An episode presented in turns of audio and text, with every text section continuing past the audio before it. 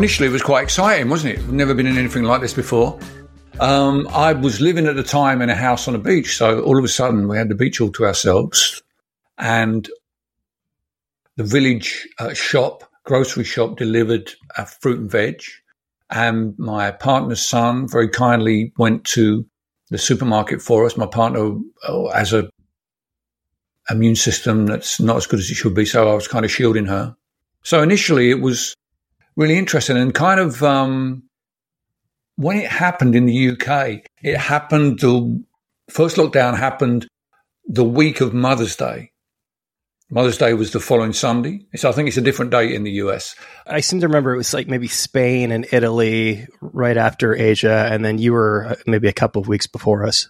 Yeah, and so I suddenly thought of all those people who.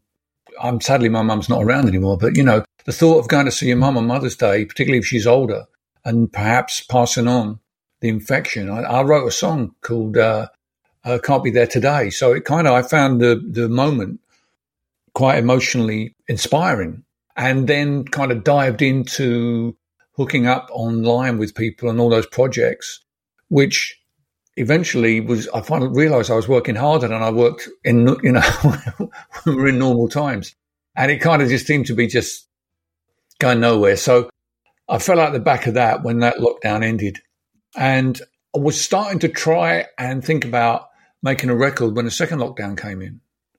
And that was a, a real shock to me because I thought, this is just going to keep happening. I kind of momentarily lost my bearings for a bit, but focusing on making an album really helped me get through the second lockdown. The first lockdown, I suppose, because it was never happened before, you know, it was kind of engaging. The novelty. Yeah. But the second lockdown, um, I, that's when I really committed to writing the album. And for me, I had to do it in a completely different way than I've ever made an album. What I would normally do is spend that year, 2020, out on the road, knowing that I've got to make an album next year, trying out songs in a sound check, trying out ideas. What have I got? You know, bits I've sung on my phone, titles that I fit together. At the end of it, you know, I'd have a load of uh, tryouts that my sound guy had recorded, and then I'd take them home and and you know work on the ones that I thought were going to make good tracks. But with no gigs, I had to start literally start with a blank sheet of paper. I went up to the loft room at our old house and I sat down and I wrote about 20 titles of songs that I thought of might make good songs, just titles.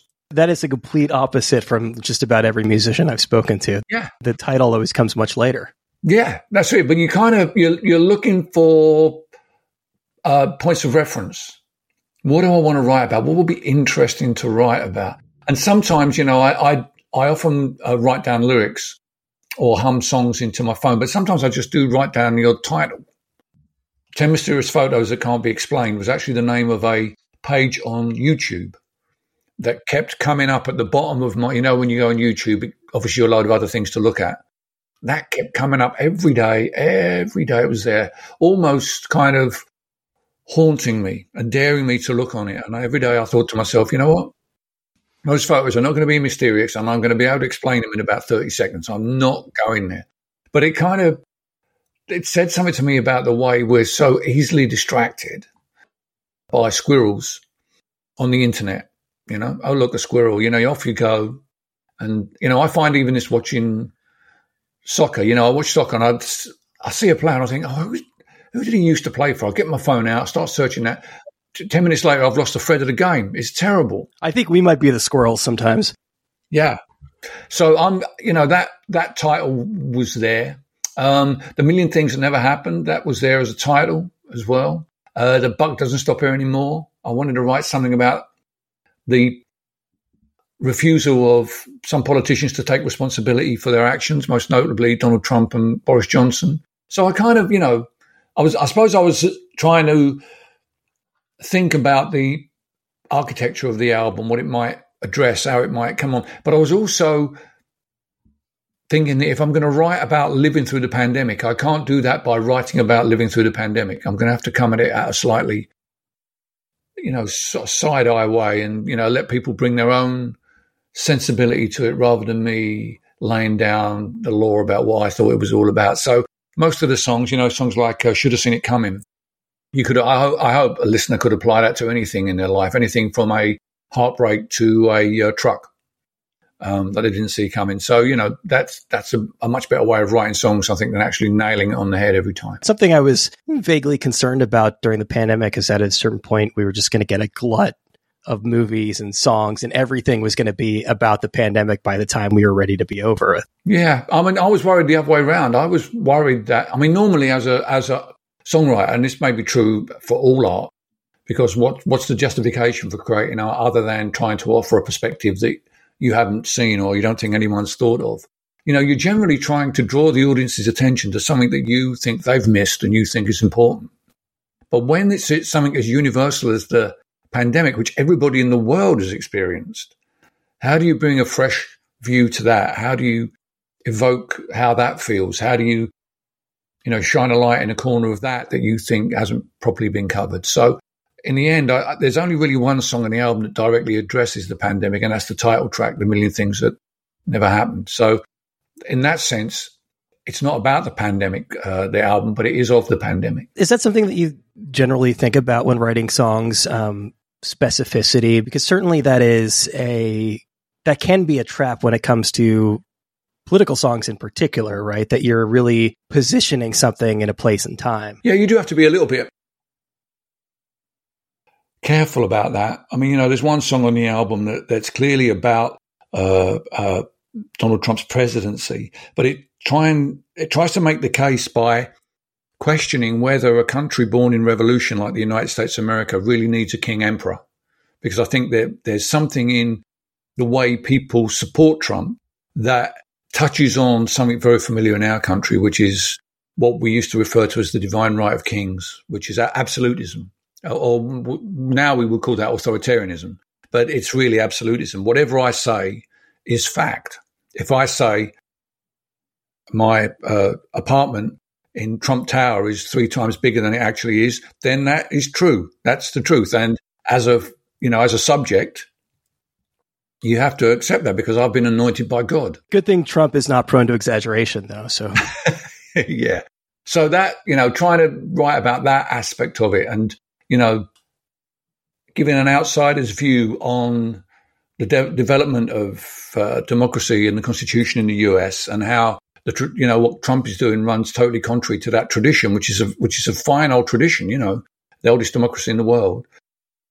So trying to approach it from that way rather than just you know hitting the guy over the head with an hammer, which is easy easy to do, uh, to try and draw people into a little bit more thought about those those issues about accountability. I think that's really what's lacking in our politics, whether we're talking about the US, UK, obviously Russia and China, but elsewhere as well, India as well to some extent. In fact, many places, authoritarianism seems to be putting pressure on democracy in a way that we haven't seen since the 1930s. Uh, you know, as a songwriter, as a, a songwriter who tries to talk a little about politics, I think that's really something worth underlining. I used to ask this question a lot of people who have a few years on me prior to the pandemic, specifically in this country, people who had lived through Nixon and Watergate, whether, in spite of all that, whether, this time still felt unprecedented. Now, obviously, the pandemic is, is certainly very unprecedented in you know the last 100 years, but is there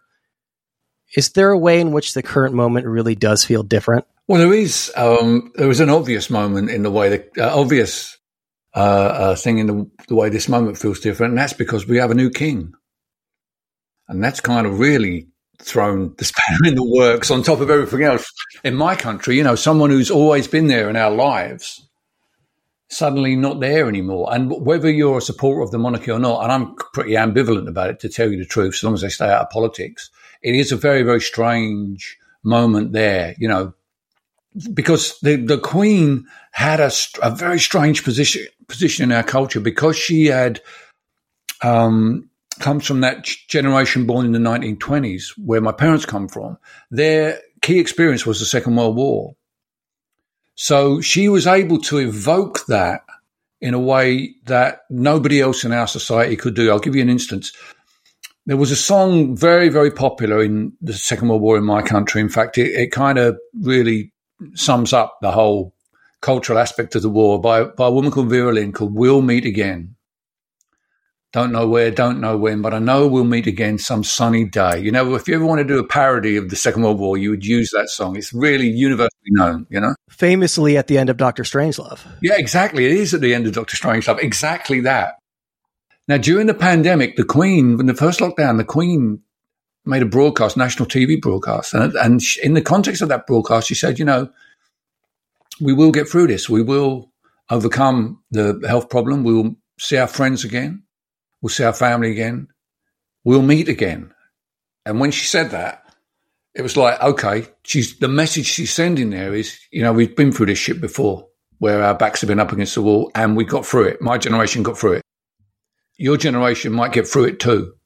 Now, to have someone like that in your society who can do that is a pretty special thing.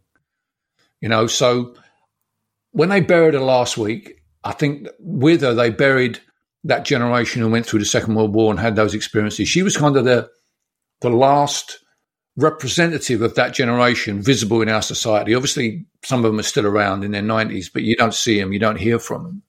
My parents' generation, really.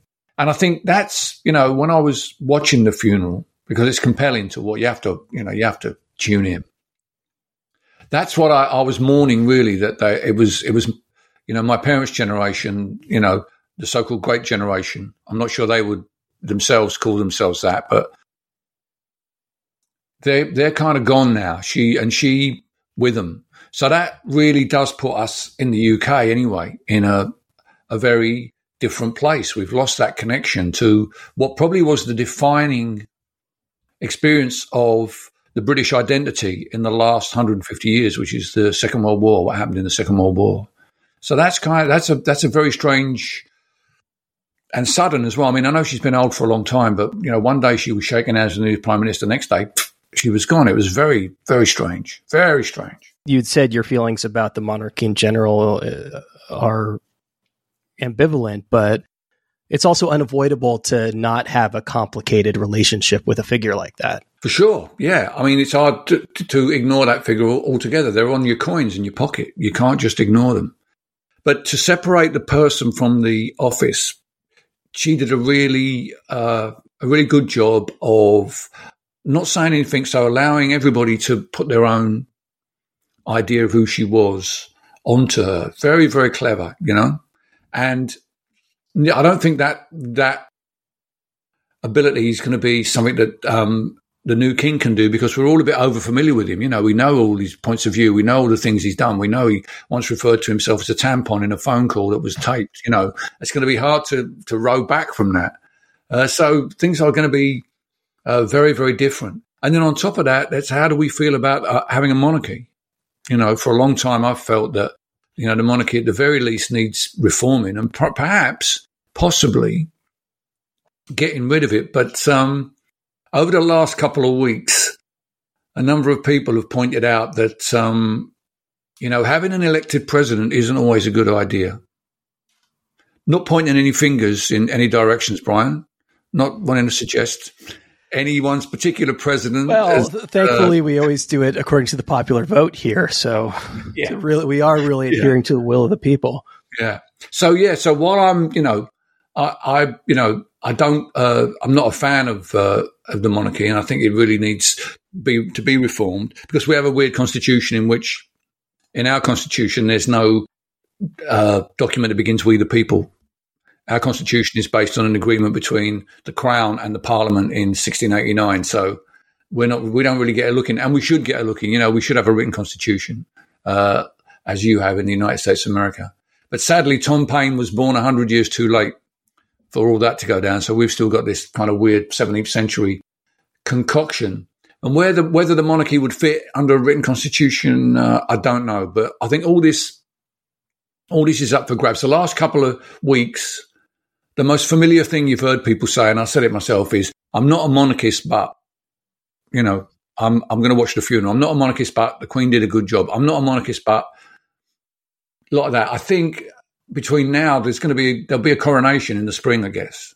And I wouldn't be surprised if people start saying, "I'm not a Republican," but I wouldn't be surprised if the if the tide starts flowing the other way. Whether that leads to a change of mood in the UK, I don't know. But I think if, if there is going to be a change, it, it more likely will come from places like the Caribbean, where there are countries there like Jamaica are already talking about becoming republics. These are countries where the Queen is the head of state. There are 14 countries other than the UK where the Queen is head of state. You know, and I think if, you know, if, if the Canadians become a republic or the Australians, I can't imagine that wouldn't have a, a big knock on effect in the UK. In many ways, because we share her with, or share her, share the king with uh, other other people, they have a say as well. You know, people have been talking here as if it's just our gig, but it's not. Other people have a shout in this, and many more of them than us. So uh, yeah, it's it is very strange times. It's interesting to hear you talk about the Queen as a as a person that way. Are you predisposed to find the best in people? I'm predisposed to have a bit of empathy towards people, you know, and, and have a and I want to and I. In that sense, I'm talking about monarchists who are genuinely bereft that she's passed away, who are mourning something more than just the death of a 96 year old lady. They've really lost uh, a figurehead, but they, they really identify with her. And I, I, you know, I respect their right to mourn, and I expect them to respect our right to dissent from the success from the succession of Charles III. You know, we've kept our, you know, we've sat on our hands while they buried her out of respect, and rightly so too. You know, give them their due. Um, but now, when when when's not a good time to debate the the changing of a monarch when the when the crown passes passing between two individuals. Surely that's the time to have a debate about about what it means. But yeah, to me, it's it's more about empathy. You know, I I have my I have my criticism of, of them, but I'm not about to go in. You know, to, um, to score points. I'd rather go in and say, look, you know, this isn't really a done deal. We're not, you know, we're not the only people who have a a dog in this fight. And and you know, I've I've done a few things on uh, on Facebook to try and express where I think we are, and I think it's worth it's worth Uh, you know showing some respect to the pros and showing some respect to the antis as well. You know, because there's a lot of people out there who, who really really don't like the monarchy and don't like how it makes them feel.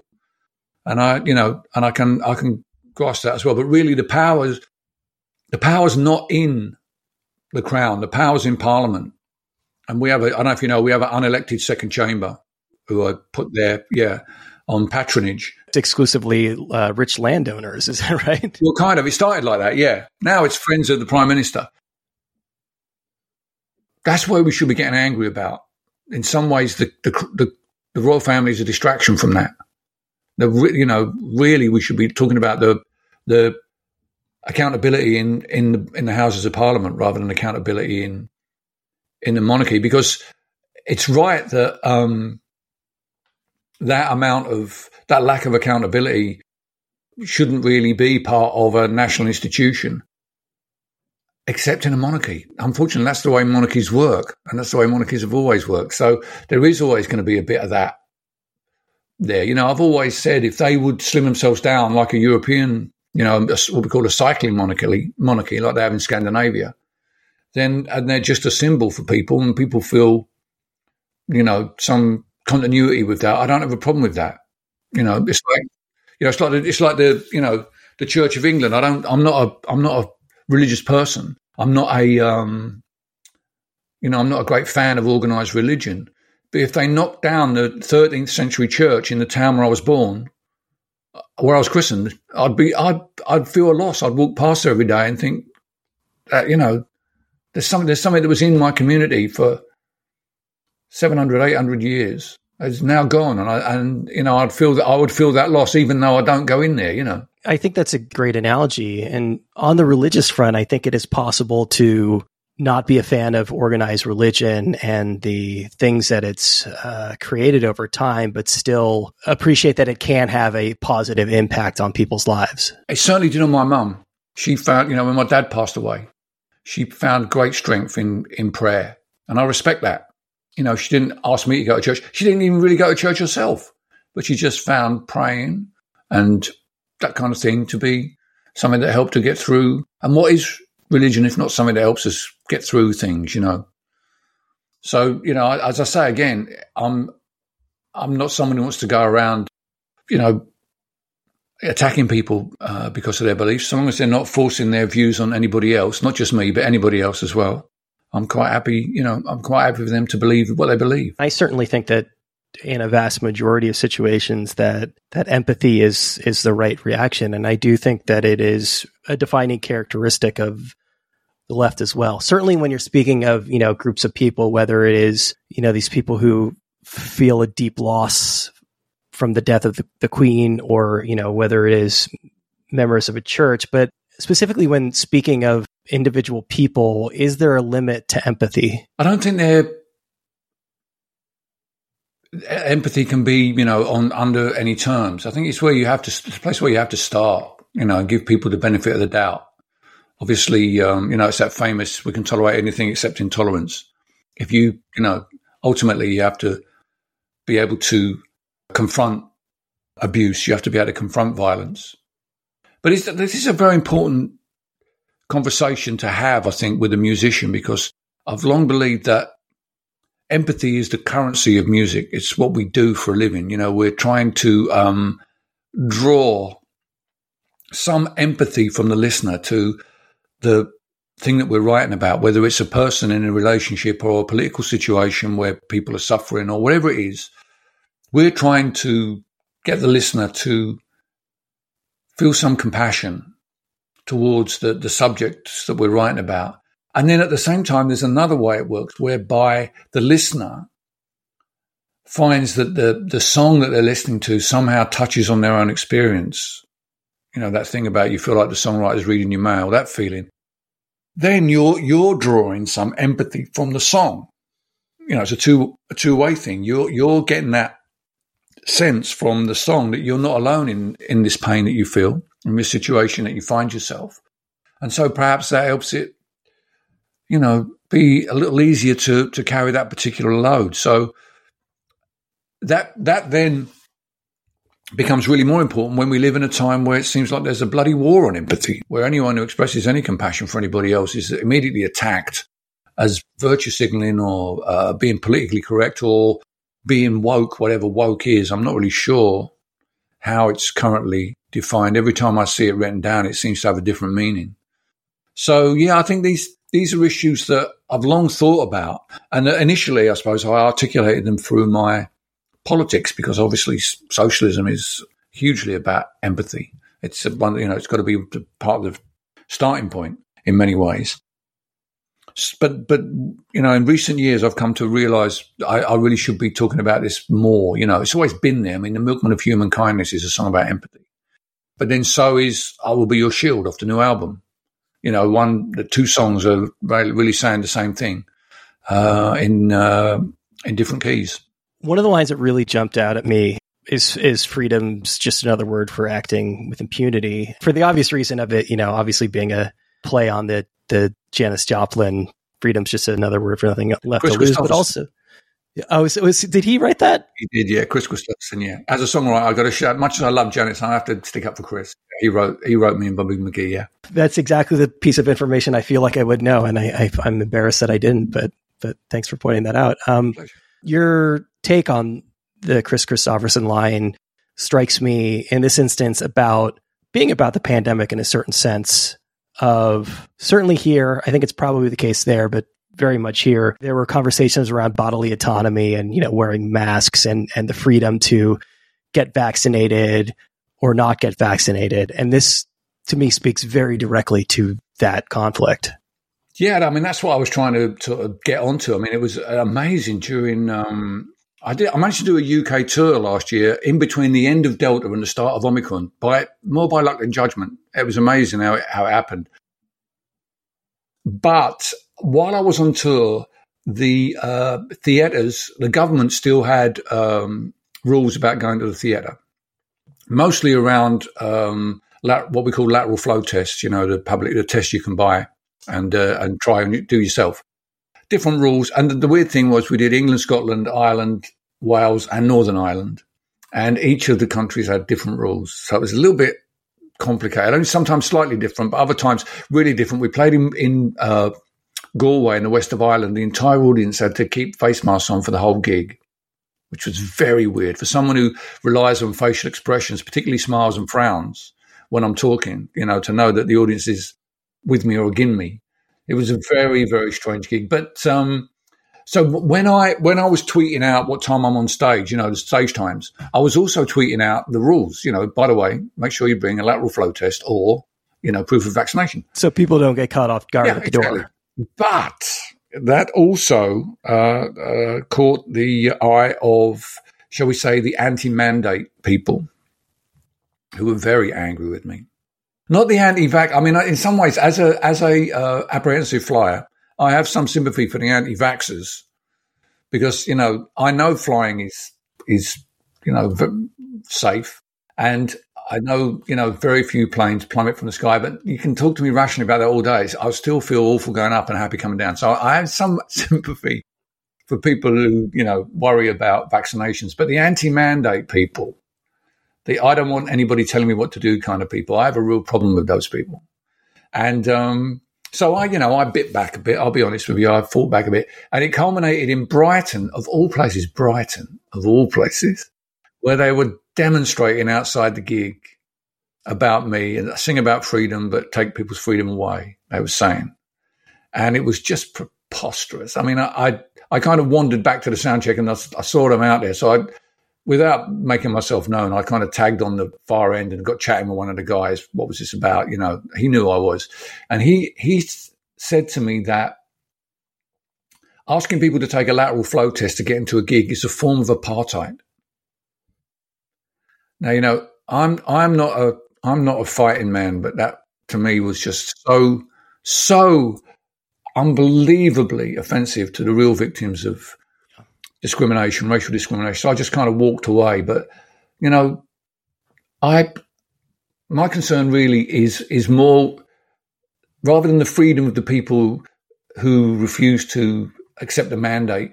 I'm more interested in the freedom of people who can't leave their homes during the pandemic because their immune system's not up to taking a chance with the virus. They've been trapped in their homes for a long time um, when we were doing that tour. And my solidarity is with them rather than the me, me, me people, because I think that the core of that kind of libertarianism is the idea that the world revolves around you and that you have no responsibility to anybody else.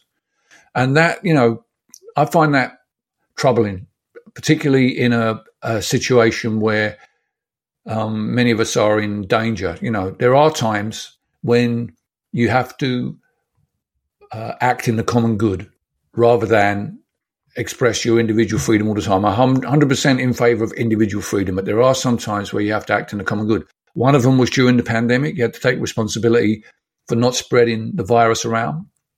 Another one is during now during the climate crisis. If we can't manifest uh, support at a national level for the common good in dealing with the climate crisis, then we really, really are in trouble, big trouble. And apart from those few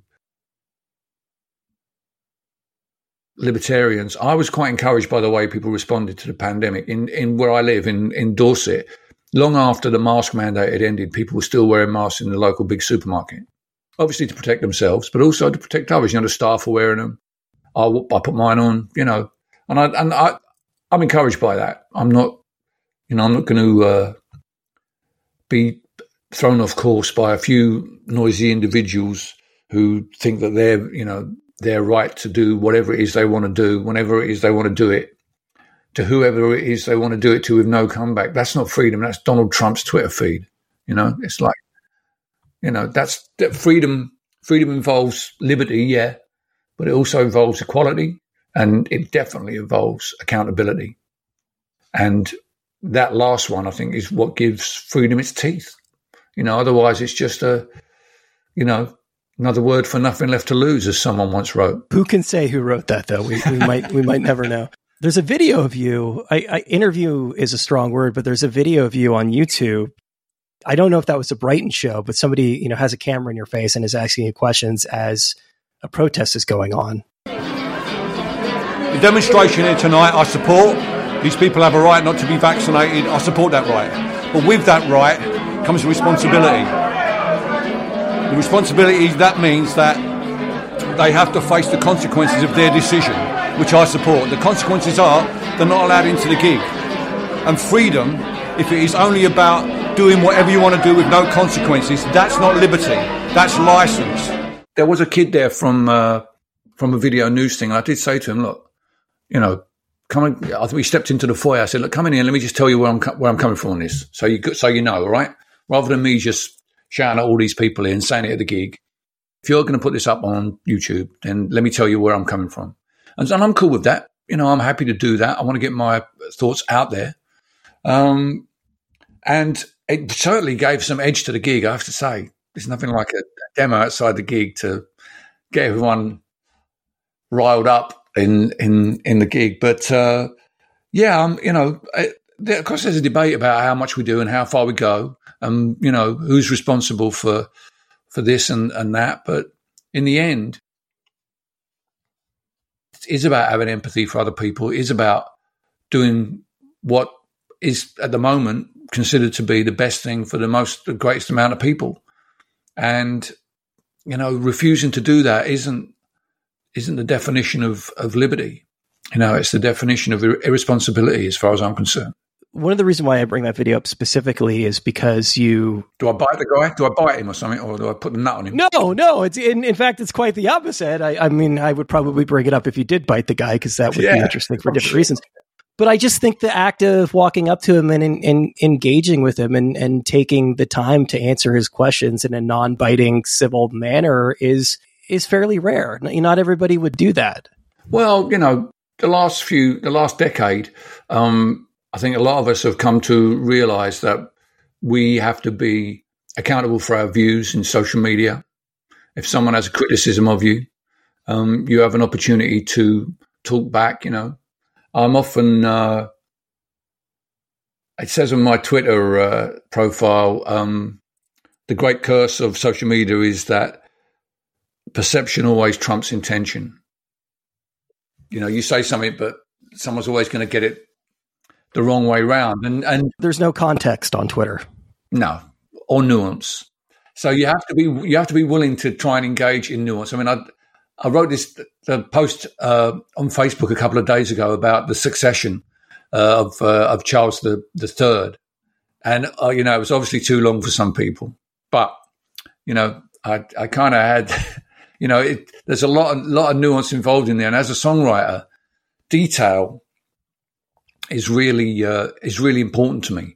So I will I will write a, you know a long post or try to put across my my point of view. I'd rather I'd rather the guy have a video of me talking rather than have someone else, you know, do a, a, a of what they think I believe, because very often people put words into your own mouth. So seeing as the guy was there filming, and he was, you know, he was cool. I was cool. He was cool. Neither of us were were uh, angry with one another. I was like, just duck in here with me and just, you know, let's let's have a chat about this, so you know where I'm coming from. And I think it's worth doing that. I think it's worth taking the opportunity to put your view across. I think that's right. And I'm from San Francisco originally. I live in New York now. These are both bubbles. They're political bubbles. And, you know, I, I certainly in my life probably don't have or don't take opportunities to engage with people enough. It's it's hard to do obviously on Twitter. And I do think that there is such a thing as acting in bad faith, but a lot of that,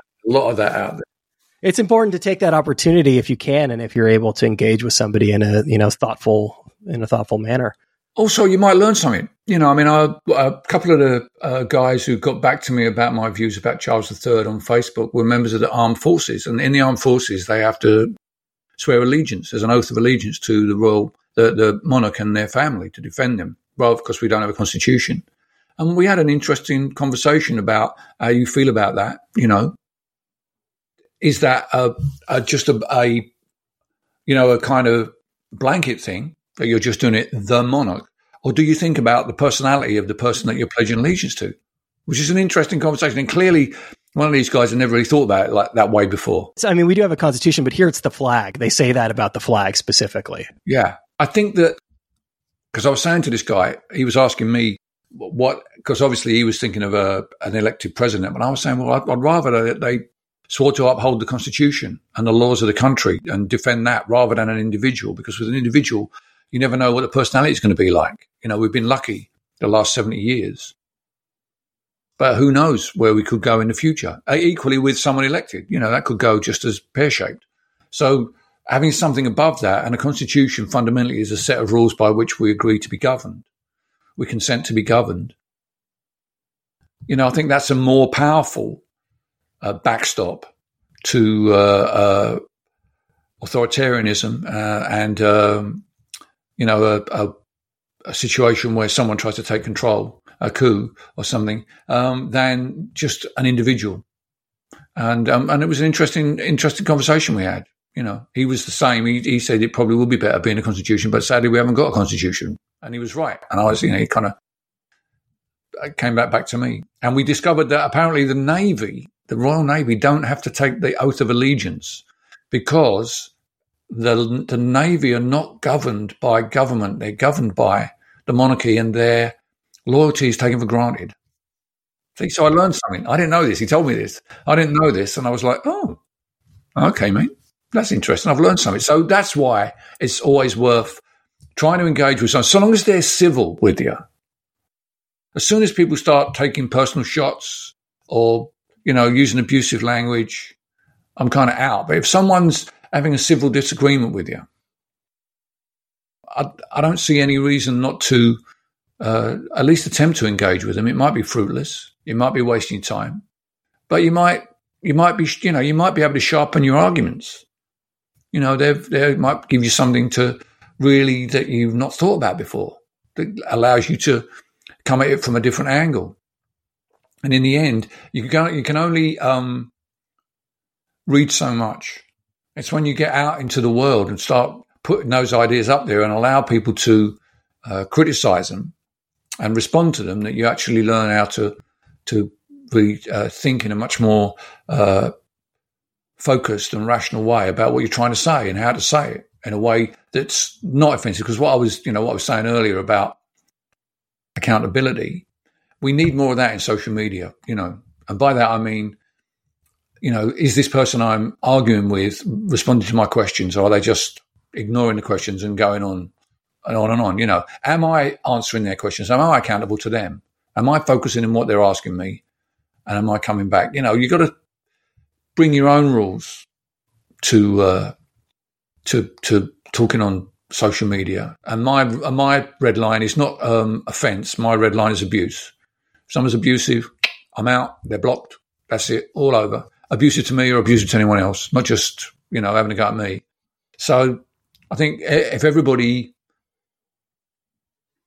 brought their brought their their own rules, it, it would help because it's a pretty lawless place in which the the the loud and the angry often shout down the, the reasonable and the thoughtful. And that's not a good place to have a debate. I had Ralph Nader on the show a year or two ago, and something that he said to me that has stuck with me was he doesn't believe that you can effectively do activism online, that it needs to be done in person. Now, obviously, you know, you, you have been over these past two years probably more online than you've ever been in your past, but is it can you affect that meaningful change on the internet?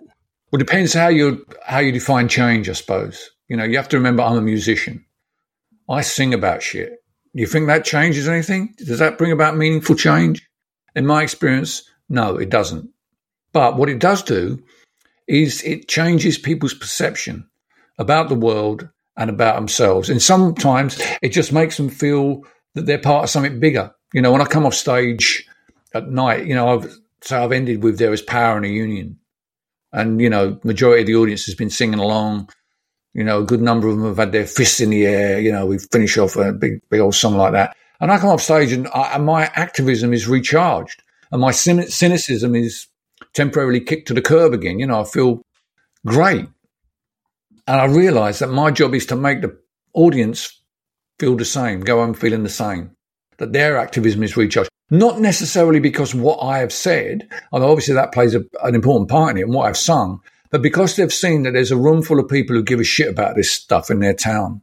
So that when they're in whatever environment it is where they feel like they're in a minority, they can, you know, get back some of that solidarity from the room to uh, you know keep them focused, and that's how music does have an effect. And I would argue you can do that with a Facebook post as well. You can do. I'm not sure if you can do it with a tweet. I don't know about that, but you can certainly with a with a Facebook post. You can offer. You can you know question older people's perception, and in the and in the the back and forth in the you know below the line as well, perhaps. So I think it's worthwhile engaging in those things. But in the end, it is about people going out and voting, going out and organising, going out on the streets and demonstrating. It's it, that's how the world changes, um, and that's something you know. Ralph Nader has more experience in that, and I can and I can see why he, he thinks that that is the the the prime primal way of doing politics. I understand that. But for someone like myself, who comes from a more cultural political background, writing a song or writing a blog, um, you know, talking between the songs or writing 600 words on Facebook, it's, you know, it's all part, to me, it's all part and parcel of the same attempt to change people's perception about the way of the world. An important dimension of this that somebody brought to my attention recently when I asked them a similar question was that the other role that it plays is is just the role of getting people in the same room together. Uh, you know that that music can be a rallying point and and therefore a starting point for organization. Oh, most surely, yeah. I mean, and I speak not in abstract here, but from experience. My first political activism was to go to a Rock Against Racism concert in London in 1978 in uh, Victoria Park, the first big Rock Against Racism rally, ostensibly to express my opposition to the National Front, who were a big political party in London at the time. They came third in the the uh, London Council elections a couple of years before, but also to see the Clash. They were playing. They were they went the National Front, who are essentially Nazis. Yeah, yeah, fascist, neo-fascist party. Yeah, but at that gig, something really interesting happened. Um, and it wasn't really the clash that did it to me. They did an important thing. They got me there. But what gave me the courage of my convictions was be was seeing hundred thousand kids just like me coming together for this cause and realizing that this issue of discrimination was going to be the defining issue of my generation in the way that the Vietnam War defined the previous generation, and in my country, the campaign for nuclear disarmament did in the 1950s. In the 1970s, we were going to be the generation of Free Nelson Mandela, of Two Tone, of Artists Against Apartheid. That was going to be who we were. And it also um, introduced me, the first time I, I, ever saw any out gay men. I'm sure in my 19, 20 years I'd met gay men before, but I'd never met an out gay man. And Tom Robinson was on the bill and he had a song called Sing If You're Glad to Be Gay. And when he sang this song, a load of the guys around us started kissing each other on the lips. And I'd never seen this before. And what happened was we'd marched, we'd kind of marched in in front of this big banner that said gays against the Nazis or something like that. So we were kind of in that. But it, initially it threw me. And I thought, why are these guys here? It's about black people. What are they doing here? But it didn't take very long for me to grasp that actually the fascists are against anyone who's in any way different. It's not just, it's about discrimination. It's about sexism. It's about racism, obviously. It's about homophobia. So I kind of got a, a moment there at a gig where my perception of the world was changed to the extent that I probably wouldn't be sitting here talking to you today if it hadn't happened to me. Um, but it was all done by the audience, not by the bands, not by the music but by the audience. So, in that sense, I think you have to understand where the power lies in the wonderful exchange of ideas that is going to a gig and not kind of kid yourself that you on stage are anything more than a, uh, a lightning rod, maybe a signpost, but really just a, someone who is trying to create a sense of emotional and possibly political solidarity, but emotional first solidarity through song. That's what you're trying to do. Engage the audience in the ideas that you're putting out, make them feel a connection with that, and through that, a connection with everybody else. So that when you sing that song that means so much to them, and everybody else is singing it too, they feel that whatever emotions they've invested in that song are accepted by everyone in the room, not just by you who wrote the song, but by everyone else in the room. And they take away some of that uh, sense of connection. Um, and, and it is a form of solidarity. They take away that and it, it helps them, you know, they're able to put that song on and find a little bit of that solidarity again. What an amazing thing that music can do to be able to do something like that. How lucky we are, those of us who love music. There's a quote if you're not liberal when you're younger, you don't have a heart. If you're not conservative when you're older, you don't have a brain. That tends to be the course that a lot of people take in life as they get older. They, they tend to trend increasingly conservative. I, I know that, you know, for me, and certainly in the last four or five years, I've I've only drifted further left after everything that's happened, which is already starting from a you know a, a fairly a fairly left place to begin with. For your own politics over the years, uh, do, do you feel that they've evolved in any kind of meaningful way? Yeah, they have. They've become less ideological for me, um, you know, I didn't have, as, as, I mentioned, my first political activism was Rock Against Racism. So I came into politics on a very humanitarian level. I didn't come in in a ideological level. I didn't come in, in a, uh, you know, I never went to university, so I didn't learn about politics. I wasn't involved in the Marxist aspects of the left. I was involved much more in the social democratic or democratic socialist left in the Labour Party. Um, and in the 1980s, as a result of my experiences during the 1984 miners' strike, I began to write songs quite uh, in a quite ideological bent. You know, it's like There is Power in the Union, Between the Wars, Ideology itself, those songs. But by the time I, I, I got to the mid 90s, I found myself thinking more about compassion. Now, there's a number of reasons why this could be. One, uh, Margaret Thatcher had gone. Uh, two, the Berlin Wall come down, and the Soviet Union dissolved, and the Cold War was over. And three, I became someone's dad. Now, probably any one of those three would have forced Billy Bragg to think about how he put across his ideas, but all three together in the space of as many years. You know, what else could I do? So I find myself on on uh, William Bloke talking about socialism of the heart as opposed to socialism of the head. Socialism of the head being ideology, socialism of the heart being compassion. And now I find myself talking about politics in very broad brushstrokes that my ideological, my Marxist friends in the 1980s would have laughed in my face to hear me talking about compassion, to hear me talking about empathy, to hear me talking about accountability. And certainly they would be appalled to hear me say that the real enemy of all of us who want to make the better world is not capitalism or conservatism, it's cynicism. So, in that sense, my politics have changed, but I'd like to think that, that they've given me a, a deeper understanding of the way the world is and a more accessible way of putting my ideas across to my audience. You know, there's no point in me writing songs about Margaret Thatcher. She's gone. That's all, you know, that's behind us now. And I, and I, don't miss her. I don't miss any of that shit. I don't miss the Berlin Wall. I don't miss Ronald Reagan. Forget it. But there's still a leftist tradition that runs through that and that carries on. So I'm, you know, I'd like to think I'm part of that. You know, I updated the Internationale to try and make it more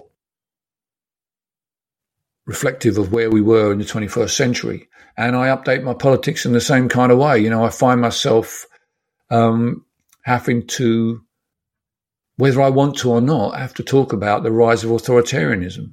I'd rather not talk about that. It's it's really disheartening to see people turning away from democracy.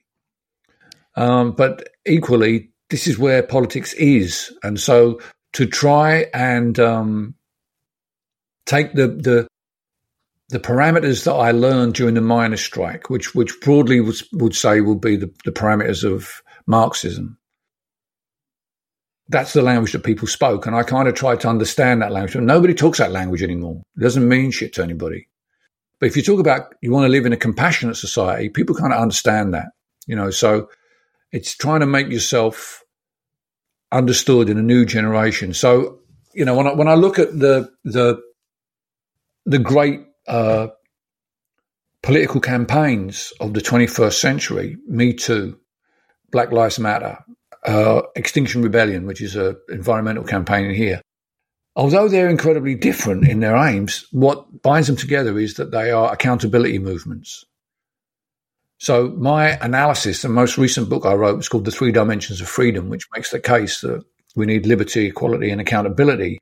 That idea is borne out by the facts. I'm not trying to come up with a you know a left field out of whack idea. I'm trying to respond and make sense of the actual situation that I see in front of me and not run away from that. And sometimes it can be quite um, confusing. You know, I, um, a few uh, in my last American tour actually, which was in uh, 2019. A woman in Boston said to me, "You know that song "Sexuality Bill." There's nothing really radical about a middle-aged man having a beer with a gay man anymore, mate. You know, you really should update that. The front line now is in the, the transgender and and uh, non-binary. Yeah, thank you, non-binary area. So you know, I, have been forced to accept that and to try to to get to grips with that issue, which is a very complicated issue, uh, particularly in the UK, where many of formerly left-wing feminists who we were stood shoulder to shoulder with during the miners' strike seem to have gone over to being uh, trans exclusionary. So these things are complicated. Uh, but I'm trying. Not, I'm trying not only to get my head around them, but I'm also trying to encourage my audience to. There's a song on the new album uh, called Mid Century Modern, and its its key line in that is, uh, you know, positions I took long ago feel comfy as an old armchair. You know, but the kids that pull the statues down, they challenge me to see the gap between the man I am and the man I want to be. And it's about how we have drifted away from our ideals, those of us who were born in the 50s and came of age during punk and the 1980 struggles against Margaret Thatcher. We've kind of allowed ourselves to drift away a little bit. And now, you know, rather than sit on the sidelines and carp about this isn't how we used to do politics, we really need to start listening, get off our asses, and do our best to engage in a way that, you know, supports because it's not really that different. I mean, the things that Liz Truss was saying about uh, to attack trans women during the uh, leadership campaign for the Conservative Party was exactly, exactly almost word for word what Margaret Thatcher said about gays and lesbians. You know, it's all about toilets and children. So it's not that, that complicated, but it does take some effort. And I'd like to encourage my audience to take that effort. You know, we're mostly grey haired, mostly guys, as well I have to say, uh, white guys. So I'm, I'm aware that we need to up our game, and I'm trying to, through my music, to gently encourage people to do that. Specifically, and and obviously, this is part of a longer full tradition of updating songs to meet the moment. I don't know if it's new uh, the new version, but the the update to sexuality. It it's beautiful how the new version of it slots in perfectly. You know, just because you're gay is like such a beautiful and easy yeah. fix. It is, yeah, it is. I thought about it and I thought, you know what? It's not that hard to do. I'm just going to tweak this. I'm going to tweak that. Of course, I, I got a shitstorm on Twitter about it when I was on tour. I woke up one morning. It's never good, Brian, to wake up one morning and find yourself trending. It's like, oh my God, what did I say last night, mate? You know, you're sitting down trying to have your breakfast and you're like, you know, you go into your mentions and it's just like a shitstorm of stuff. Yeah. And so you're sitting there drinking your coffee and your thumb is just scrolling down and you're trying to get back to the bit where, it, how did this start? What did I do? Ah, I see. They're upset that I changed two words in a song. Jeez. Okay. This is what is, this is what's caused this. So yeah, that was a, that was an interesting morning trying to play catch up with that one. I had Wayne Kramer on the show a couple of months ago. What a great guy. Yeah. And, you know, obviously the two of you worked really close together on on prison reform. Why is that a subject that people are so hesitant to discuss? It seems like one of the last few things that even a lot of people on the left don't want to talk about because they try and keep it out of their mind because they they um, judge people in that situation. I think um, because they tend, you know, to think of the victim, um, and I understand that. I do completely understand that. But the, the thing is that the people who are currently in prison, they're going to get out someday, in my country anyway, and they might come and live next door to you. Don't you think it might be a good idea if we did a little bit to try and help them with whatever problem it is they have that got them in prison in the first place. Because most of them have, uh, you know, are not uh, classic evil people. Some are undoubtedly, and those people maybe should never come out. I don't know. But those people who are redeemable, shouldn't we make some effort to redeem them? And I think, you know, I uh, understood that. Wayne definitely, because he's been in prison. He really, really understands that. And he's, a, I'd say he's a much better advocate at it than I am because I'm coming in from outside. To put it in context, and we discussed this a bit, he not only was he in prison, but he was in prison in the U.S. at a time when they moved away from reform, when it went to just straight punishment. See, my thing is that, you know, going to prison is the punishment. When you're there, you have an opportunity to to change these people's lives. I can remember being in one of our big prisons in London, Brixton, when we were sorting out some guitars for some inmates there. And one of the prison officers said to me, he said, You know, Bill, this is great what you're doing. But if we could just teach these people to read and write while doing our care, we could make such a, a, a huge uh, uh, change in the in the crime rate in our country, you know. And it's it really is down to that. It's down to to thinking of prison as an opportunity to help people to turn their lives around and and investing in that. And I think it is something worth investing in. But again, it's not very popular. People have very harsh reactions to that. And in some ways, that's why someone like myself or Wayne want to go and do that because, you know, there's lots of people out there who are willing to save the polar bears, and I'm all in favour of saving polar bears. Absolutely nothing wrong with that. I'm happy to come and play a gig for you. But plenty of people are willing to do that. And it's those things where people don't want to go that I think it's it's worth taking up those issues um, because uh, you know I don't mind being old, and I don't mind not being in the charts anymore, but I do mind not being relevant.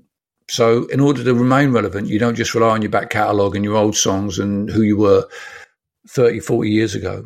You have to, you know, you have to keep trying cutting new ground and creating more sparks about something different. And you know, that's what that's what I try and do in the way that I, whether it's Jail Guitar Doors, writing books, doing gigs, writing songs, loud mouthing on the internet. That's what I'm trying to do. I'm trying to cut through the ice.